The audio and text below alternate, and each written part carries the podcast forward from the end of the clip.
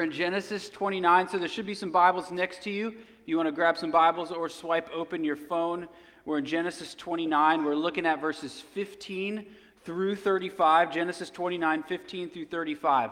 And today we're talking about love and uh, romantic love, or more specifically, chasing after love. And so I, here's what we imagine when we think of romantic love we think of the underdog guy who is chasing after the girl that everybody thought was pretty. And finally, he got her, and on their wedding day, he holds the kiss for just a little bit too long and makes everybody a bit uncomfortable, yet he doesn't care because he finally got the girl. Or we're thinking about the, the, the wife who's sick in the hospital. And it's the nurse tells her husband it's time to go, but he will not leave because he knows that his wife is a bit scared and a bit lonely. So he stays at her side. Uh, we're talking about, when we think of this, we're thinking about the parents who have no idea what they're doing and how to raise a kid. And yet they're going for it and they don't always agree on how to raise their kid, yet at the end of the day, they put their heads on their pillow, they kiss each other goodnight, and they know that they've got each other's back. We're talking about the older couple that sits in the coffee shop as if nobody else is there talking away, though they've done it week after week. And when the time comes to leave, they hold hands all the way through because that's their thing all the way back to the car. And then that same couple, as they get older, the wife who has gone blind. And every once in a while, she just reaches out her hand because she wants to feel the touch of her husband that just reminds her that everything is okay. And then at the end of a life where a wife holds on the hand of a husband as he passes from this life to the next and he meets his heavenly father. And look, we chase this love. No matter what, you might think you're immune to this love, but you are not. You long for someone to know you, to cherish you, to adore you. That one person that makes you feel like it doesn't matter what failures you have, they got your back and they know you to the core and they love you anyways. And you're reaching your hand out to find that love. And here's what I want to say to you if you chase this love, you will not find it. Because those are the peak moments that I just gave you. And what happens is most of life is lived in these valleys. And so if you if, what I want to propose to you is if you chase this love, you will think you don't have it. And because you think you don't have it, you will give up on it and you will never arrive at the love that's talked about in the Bible. And look at this. Also, if you chase after this love and you think you found it, what you're going to find is it slips right through your hands the same way you try to grip water. And you try to grip that water and it just slips right through your fingers. This love that you're searching for is not something that you find, it finds you. Hold on to that. The rest of the sermon, hold on to that till the end. This is not, this love is not something that you find, it finds you, all right? So we're going to chase after some love. Here we go. Verses. Chapter 29, verses 15 through 35. It says, Then Laban, uh, by the way, the context is that Jacob is about to meet his future wife or wives, and there's going to be a bit of a, a, a quarrel, and uh, it's just, it's pretty messy. So here you go. Then Laban said to Jacob, because you are my kinsman, should you therefore serve me for nothing? Tell me, what shall your wages be? Now Laban had two daughters. The name of the older was Leah, and the name of the younger was Rachel. Ra- Leah's eyes were weak, but Rachel was beautiful in form and appearance. Jacob loved Rachel, and he said, I will serve you seven years for your younger daughter Rachel. Laban said, It is better that I give her to you than I should give her to any other man. Stay with me. So Jacob served seven years for Rachel, and they seemed to be but a few days because of his love that he had for her. Then Jacob said to Laban, Give me my wife that I may go into her, for my time is completed. So Laban gathered together all the people of the place and made a feast. But in the evening, he took his daughter Leah and brought her to Jacob, and he went into her. Laban gave his, his female servant Zilpah to his daughter Leah to be the servant. And in the morning, behold, it was Leah.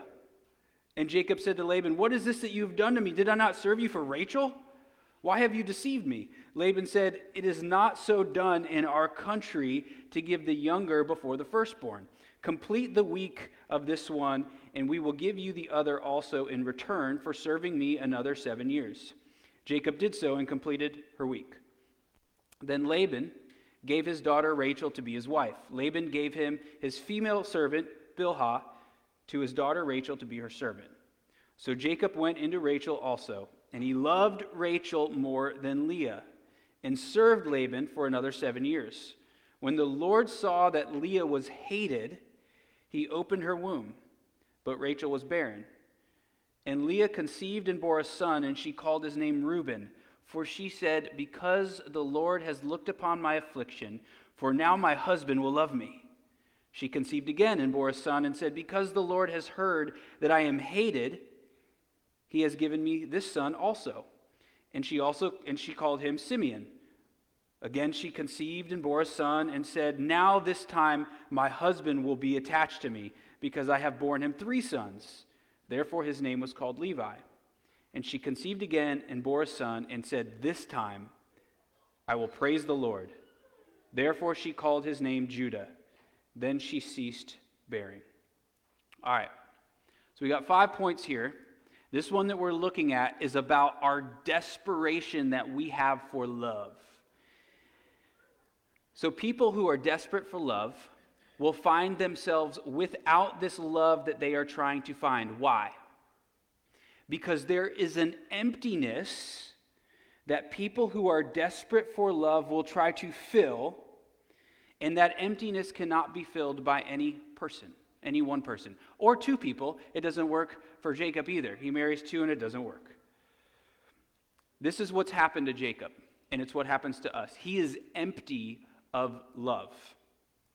He was empty of love before he arrived and he met these two girls. So, what has happened to Jacob that has made him absolutely empty of love? He has this inner emptiness. So, what's happened? So, I got to give you a backstory here. Especially, we got to do this when we're walking through these Genesis series. And here's what's happened Adam and Eve were in the place of perfect love, Eden.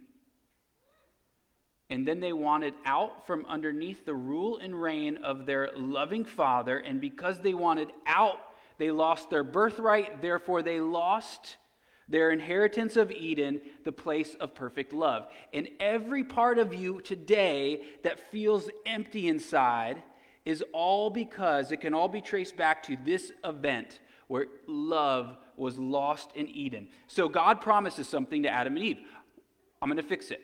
Through your seed, you're going to get back to Eden. Humanity's going to get back to Eden, and we're going to be restoring the place of perfect love. And so Adam and Eve put their hope in Cain. Well, instead of Cain loving, he ends up killing his brother. And then we see Noah, and Noah's given us some hope. And Noah's doing pretty good. And then finally, he arrives, gets off of the boat, and gets to the place that's supposed to represent Eden. And then he gets drunk on the fruit of the vine, the same way Adam and Eve ate of the fruit. It's like the repeated sin. And now we arrive at Abraham. Abraham is our father of faith. So we got our hope in Abraham, and, he, and, and he's going to be the one that restores the birthright and begins the process of bringing us back to this place of perfect love, Eden. And it's going to be through his seed. And so that means Isaac comes along. And then through Isaac, now the time comes where Isaac must choose who will take the birthright. Who will be the one that presses us further in Eden? Is it going to be Esau or is it going to be Jacob? And so the fight begins. Now, in that culture during the day, whoever is the firstborn gets the birthright. Esau is just a few seconds older than Jacob. But God wants to give the birthright to Jacob and not Esau, which is against the custom. But God has already said this is the plan. But Isaac, the father, fights it, and he wants to give it to Esau because Esau is the man's man. He's the, he's the one that makes the most sense to give the birthright to. So, I mean, think about what it would be like if you're Jacob.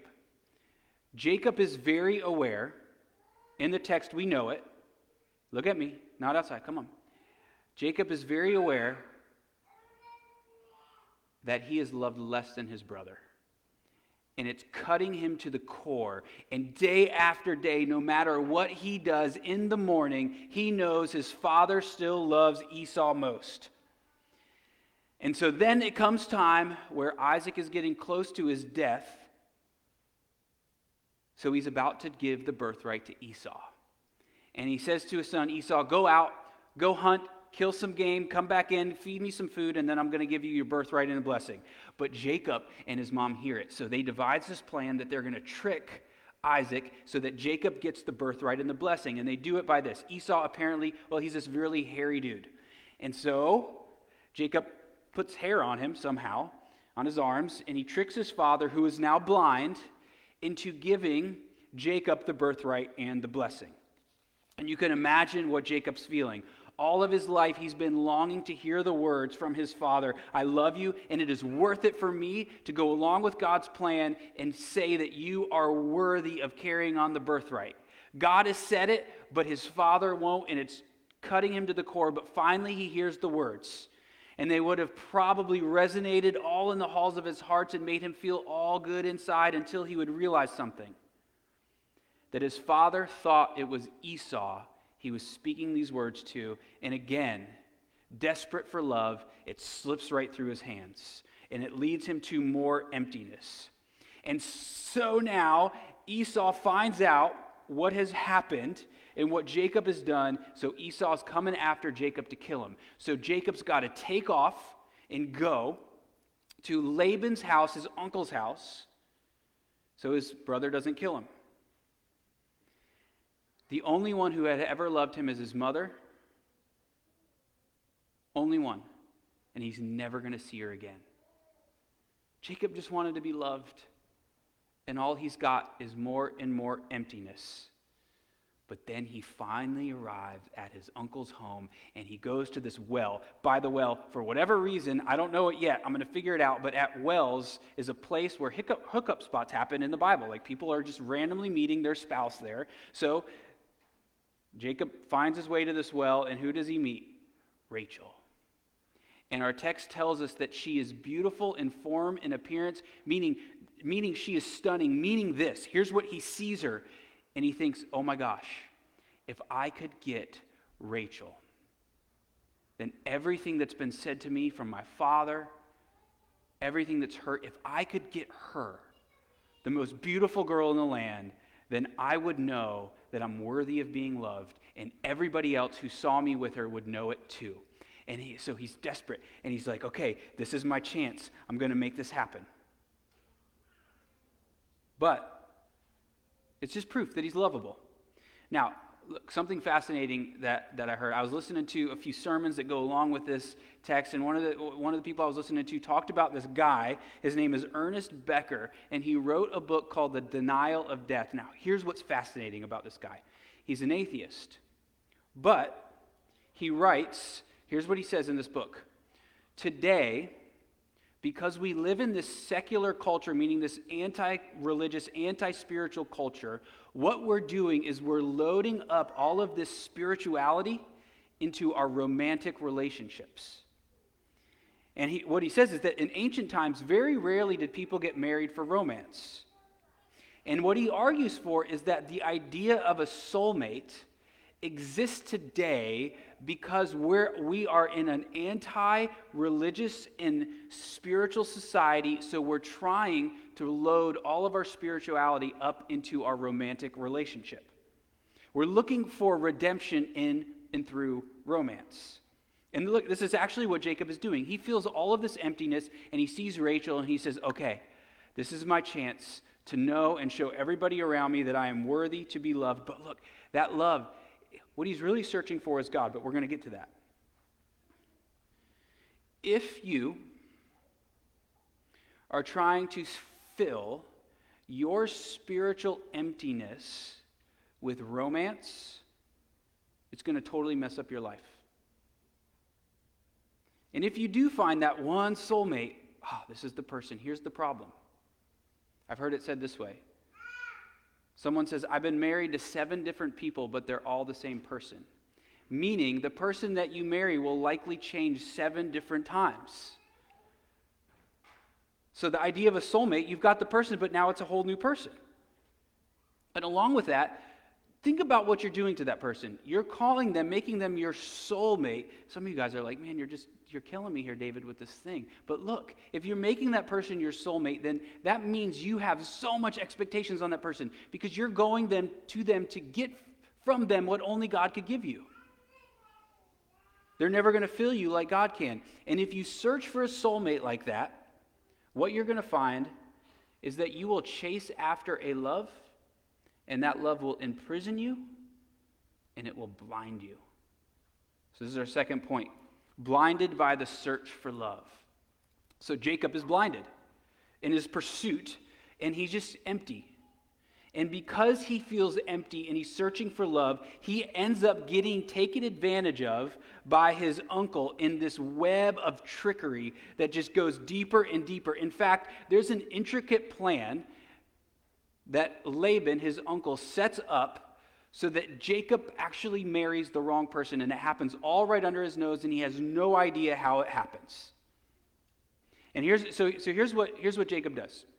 He goes and he sees Rachel, and his uncle says, Don't work for me for free, let me pay you. And Jacob says, Just let me marry your daughter, Rachel. I'll work for seven years for her. Now, there's something called a bride price. A bride price is the amount that a guy pays the father to marry his daughter. Now, that sounds really weird to you, but my guess is that in 3,000 years from now, people are going to be reading about this diamond ring thing and they're going to think, that sounds really weird. What was up with those people? Now, the typical bride price was 30 to 40 shekels. The average wage for a year is 18 shekels. So that means Jacob agrees for seven years of work, which would have been 126 shekels. And along with that, he works another seven years, which is over 250 shekels for Rachel.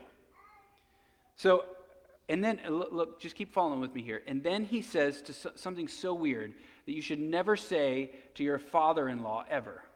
He says, All right, it's been seven years. Let me go into Rachel.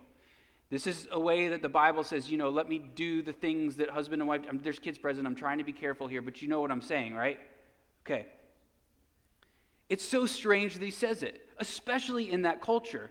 And what Robert Alter, the Hebrew scholar, says is here's what's happening Jacob's desperate. He's just desperate. And it's all coming out in, his, in, the, in the way he's speaking. And because he's so des- desperate, somehow his father in law tricks him into marrying the older sister because the, the father in law can't seem to marry off the older sister. Now, how in the world can you trick someone into marrying the wrong person? And here we see the genius and the treachery of Laban that is equaled to Jacob in his trickery in getting the birthright, stealing it from his older brother. So during this time, here's, what, here's, here's likely how it happened. During this time, the bride would have been veiled the whole time. And then it was a big feast.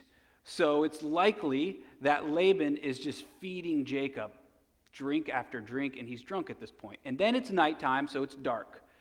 So they go in to do the thing that husband and wife do after they get married, and he has no idea. And he wakes up in the morning, he finds out it's the wrong girl. I guess you could say that Laban has orchestrated the greatest catfish of all time. All right, so what happens here to Jacob? Happens to everyone who's desperate for love. Potentially marrying someone that you know isn't good for you, but you can't help it because you're just so scared to be alone or you're so desperate to find this one true love, and the idea of not getting it terrifies you. So you're blinded by this chase for love. Or maybe somebody's treated you horribly, but you can't leave the relationship because you're scared you won't find true love. Or they don't confront someone who's treating them bad because, gosh, what if, what if it gets, or verbal abuse, or emotional abuse, or physical abuse, but so desperate for love that it is endured because being alone is far worse sounding. And it's likely if that's the case, that this person who's enduring this horrible abuse has likely never experienced real love, and so they don't actually know that they're not being loved the way they ought to be loved. They're blind to what's happening to them in their pursuit of love. And that is Jacob in many ways. He gets tricked. So in the morning, he wakes up and he finds out it's Leah and it's not Rachel. So he goes to his new, his new father in law and says, how, the, how can you do this to me? Did I not serve you for Rachel? Why have you deceived me in giving me Leah? Now, watch what Laban says. I mean, his master manipulation. I don't know if you picked up on it when I read it. So Laban says, It is not done in our country to give the younger before the firstborn. Now, this is, this is masterful treachery because here's what Laban is saying Jacob, what's the problem here? What's the problem? I mean, didn't you do the same thing to your father? Didn't you trick him? Isn't it so that the oldest is supposed to get the birthright? Yet you are standing before me with the birthright. How did that happen? And Jacob is cut to the core, realizing that he has done the same thing. His father in law has done the same thing that he has already done. And so he says, We don't do that kind of thing around here, Jacob. And he's cut. He feels shame and he feels guilt about what he's done. See, because Laban would have known the story. And, and look at what else. So Laban would, uh, uh, Jacob would have been in the dark, not realizing what's happening, the same way his blind father would have been in the dark, not realizing what's happening. And, and it's likely he would have had a, an exchange with Leah also. And there, there's a rabbi long ago in the medieval times, and here's what he says about the story. Imagine Jacob having an angry exchange with Leah in the morning, and Jacob says to her, I called out Rachel in the dark, but you answered. Why did you do that to me? And Leah said, Your father called Esau out in the dark, and you answered him. Why did you do that to him? So the, this rabbi says, and then he is cut to the core, and he has, knows what it is like to be lied to, and he's convicted, and he, his life is shattered. So his uncle, now making Jacob feel just ah cut says, You want Rachel? Another seven years. Manipulates him into serving another seven years to get Rachel. Now, when you aren't loved, do whatever you can do to get it. You make unhealthy decisions like Jacob did with stealing his birthright, but then he makes this unhealthy decision that causes him to try to fill this inner emptiness, but all it does is spiral into more and more and more problems. So when we're desperate for love, we're trying to find it, all it does is lead us to more problems, more sin, you might say, because you're not experiencing what you long to feel.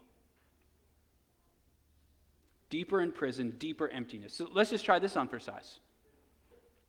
When you are desperate for love, you give of yourself too early. So the, the Bible says there's many reasons to wait to have sex before you're married. Many reasons. But primarily, sex is meant to be something that is an expression of a commitment first. There's already a commitment, and then it leads to the expression of that commitment. But often, what it becomes is let me try this out first to see if I want to be committed. So if you're desperate for love, you give yourself away too early. But then what if you break up with that person? And then you're with another person, and then you see that person out, and then it just becomes this awkward thing. Or you're married, but you don't you have this idea of this perfect love. But you're not getting that perfect love because it's not going to be found in that person. And so you go and search for it in unhealthy ways. Not only will love blind you and imprison you, but it will trick you. And, you will, and it will make promises to you that it cannot deliver on. So, this is our third point seeing the trickery of love. Jacob thought he married the love of his life. And in the morning, it is Leah. Jacob thought that he had the woman that would tell all of the world that he is worthy of being loved. He thought he had her. And in the morning, it's Leah. Now we're starting to get to the point of all of this. When you feel this emptiness inside, whatever you go to that isn't God, in the end, will feel like Leah in the morning. Now, we're being pretty mean to Leah, right? So, so uh, we're going to get to Leah. But what I, let's ask the question what does Leah represent? She represents a hope in love that will not deliver. And really, Leah represents anything that you go to that isn't God that you are trying to see fill this emptiness inside of you. You pick anything other than God, and always in the morning, it is Leah. You are still left feeling unloved, unaccepted, and unappreciated. Let's just not talk about love for a second. Let's talk about work. Why can't people who overwork just rest? Because in the morning, they always feel like it's still Leah, meaning they're going to their job trying to find success. Because Leah, uh, Rachel represents success, someone who's worthy of being loved. And so you work and you work and you work trying to feel like a Rachel, trying to earn a Rachel so that everybody around you knows that you are worthy of praise and love and approval. But in the morning, it's always Leah. Whatever you chase to prove that you are worthy in the morning never delivers. Why? Because you're trying to fill that emptiness with something other than God, and it will not work. All right, let's go to poor Leah now. So she has been she has been put in a prison of being unloved, which will happen to you also if you look for the ultimate love in anyone other than God. So, this is our fourth point imprisoned to being unloved. So, this description of Leah having weak eyes, it's hard to understand what it's saying, but essentially what it's saying is that compared to Rachel, Leah is not desired at all. And Leah has been living in Rachel's shadow all of her life, and she's likely thinking, okay, here's my chance. Here's my shot. I got this guy, Jacob. My father's going to give me to him. His, her father seems to be trying to marry her off, and it hasn't been working because she's the older one. And finally, she's got her shot here. And, and look, she's going along with the plan. So she clearly must think she's been living in her sister's shadow, and she clearly must hate her sister to some degree after living in her shadow because she's willing to do this to her sister. But then in the morning, she finds the disappointment of Jacob. Jacob sees her, and you know, she's got to be feeling so much hope like, okay, he's going to love me. And he opens his eyes, and he sees it's Leah, and he says, oh no. Can you imagine how she would feel? But not only is Jacob disappointed, but now she's married to this guy. And during this time, like if it's really hard to get remarried. If you leave this person, or if this person leaves you because you're not a virgin anymore, and it's really hard to get married if you're not a virgin in this time. So she's stuck.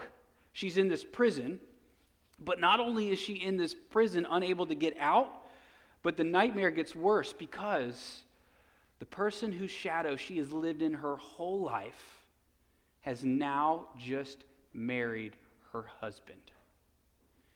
And it says he works another seven years, but he gets Rachel up front, you could say. A week later. So she is married to someone who hates her.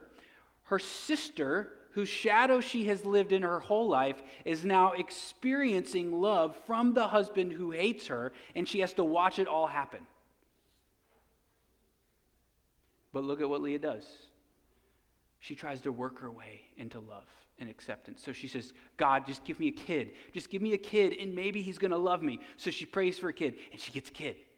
Reuben comes along, and look, what, what the name of her children shows what she's thinking. So what, look at what she names them. The first one is Reuben, which means to see. And she says, The Lord has seen my affliction and that I am not loved, so therefore he gave me a kid. Now Jacob's going to love me. Doesn't work. So the next kid, okay, God, give me another kid. Another kid comes along. Simeon, which means to hear. So she names this kid Simeon because she says, The Lord has heard that I am not loved, but I am hated. So he's given me a kid. So now he's going to love me. Doesn't work. Third kid comes. Levi. Levi means attached. And it says that she named him Levi because she's thinking, now my husband will finally love me. He'll be attached to me because I've had three. And it doesn't work again. She can't get out of this nightmare. Can you imagine how this has to feel? She's stuck. A nightmare of being unloved day after day after day. I want you to know something. Every one of you are like Leah. You are married to someone who will never love you like you long to be loved. I'm sorry. It's true. You long for a deeper love. There's, a, there's lyrics to a song. Switchfoot covers it. Someone else wrote it. But it, the song's called Stupid Deep. And listen to what it says. What if the love I fought to feel was always free. What if all the things I've ever done were just attempts at earning love? Because the hole inside my heart is stupid deep. No one's love is powerful enough to get to the depths that your heart, the longing in your heart goes, except for God's love. It is unreachable by your spouse. And, and look, if, if you aren't married and you long to be, please know this. Learn the lesson early on. There is one who loves Leah like she longs to be loved. And he's been right before her the whole time. And she misses him. You got to go to God for the love that you long for. Your spouse's love, in the end, will still leave you feeling like this is not enough. Your kids, your kids, your love for them, their love for you, it's still going to leave you empty. Your career, it's going to leave you empty. Your, your looks, they won't love you back because eventually you get old. Your house won't love you back because eventually it breaks. And your bank account surely won't love you back because you always got to keep it keep filling it up. So, why are you still chasing these things and not going to God? Why are you chasing these things more than you are chasing God? And why do you love these things more than you love God? Fifth point finally finding the love that you long for. What I want you to see is that it is because of the struggle that Leah experiences that brings her to finally see the love she's longed for. It's in God. And she never would have found it if she wasn't rejected for so long. Her fourth son, here's what I want you to see. Her fourth son she names Judah, which means to praise. She says, Finally, I will praise the Lord. Now, what has happened to her? That she said, I'm giving up on Jacob. I'm going to praise the Lord. What's happened? She has realized that Jacob's never going to give her the love that she longs for.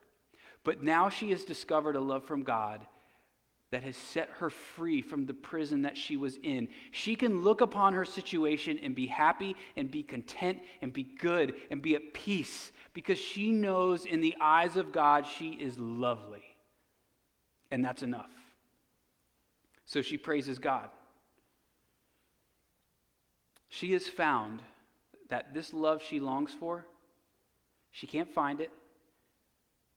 She can't chase after it because it's the kind of love that comes after you and pursues you.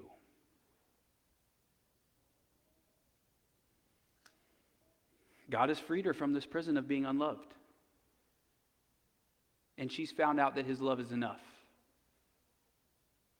No matter what you feel in life, no matter how empty you are, God's love is always enough. No matter how unworthy, how unapproved of, how unacceptable you think that you are or someone else thinks that you are, God's love will redeem you from all of that feeling, all of that heartache, all of that pain. His love is enough to cure that longing, empty feeling that you have felt inside for so long. Because it's a love that pursues it says that God saw that Leah was hated, that she was unloved, so he loved her. That's what God does. He loves those who feel unloved, He loves the unlovable. And if you will just recognize that you aren't loved the way that you long to be loved, you will see that God is pursuing you. He is coming after you, chasing you down, because His love is that kind of love. And it's because Leah has realized this that she is finally blessed to praise God. And then she has this son named Judah. And guess who comes from the line of Judah? King David, but someone else Jesus, the ultimate pursuer of love.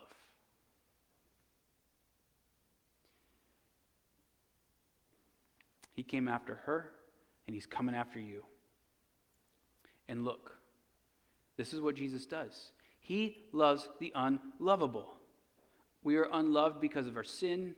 We feel shame. We feel guilt. And because of our sin, we have been cast out of this place of love called Eden, and we are emptied of the love we so long to have filled in us. So God Himself comes to bring the Eden of love to us in the person of Christ. He comes for the outcasts, those who've been cast out of Eden, and brings us back in. He comes to get all of us Leahs. And how does he do it? Well, this is even more shocking. He becomes Leah.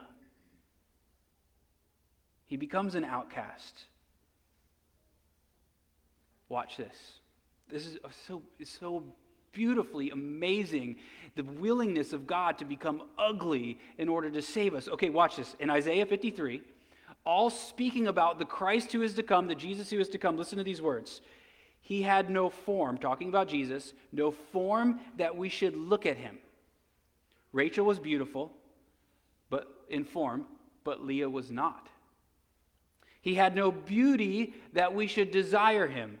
Rachel was beautiful, Leah was not.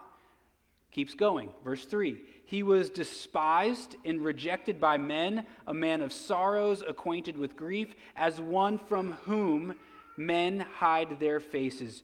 Jesus was unseen like Leah. Think about this God, Creator, our Maker, comes into the earth and we don't even notice him. We don't notice that he's here. What is he doing? He's stripping himself of his glory, and that makes him all the more glorious. He takes on, it goes on, on the cross, he takes on our spiritual ugliness and gives us all of his spiritual beauty. So now we feel beautiful like Rachel. He makes us worthy of Eden again. You want your marriage to reflect the love of Eden? Put Christ in the center of it. Without it, you don't have a chance. Never marry? It's okay. His love is always enough. And until you realize that, married or not, you will always feel like Eden. No, no, no, no, no, no. Until you realize that He's come for you you will always feel like Leah, whether you're married or not, until you go to Christ and you realize this is the love that I've longed for. And only He pursues you all the way to your core, all the way to the depths of your soul and your heart where no one else can get, because that is the place He's made for. You got to go to Him. He's waiting for you. He's already here, He's already pursued you. All right, I'm praying. God, show us that you're a God who pursues. Show all of us, Leahs, that before us there has been a love right in front of our faces that we have missed over and over and over again. Show us that in the morning we're waking up and we're looking to fill our emptiness with other things besides you. Show us, open our eyes to who it is before us, our Savior, our Lord, our rescuer who has come. Show us what a real pursuing love is, so that then we might have that love in us and we might be able to then love the people around us like they long to be loved. By loving them, but also by pointing them to the great lover of our souls, Christ, you. We love you, God, and we praise you. In Jesus' name, amen.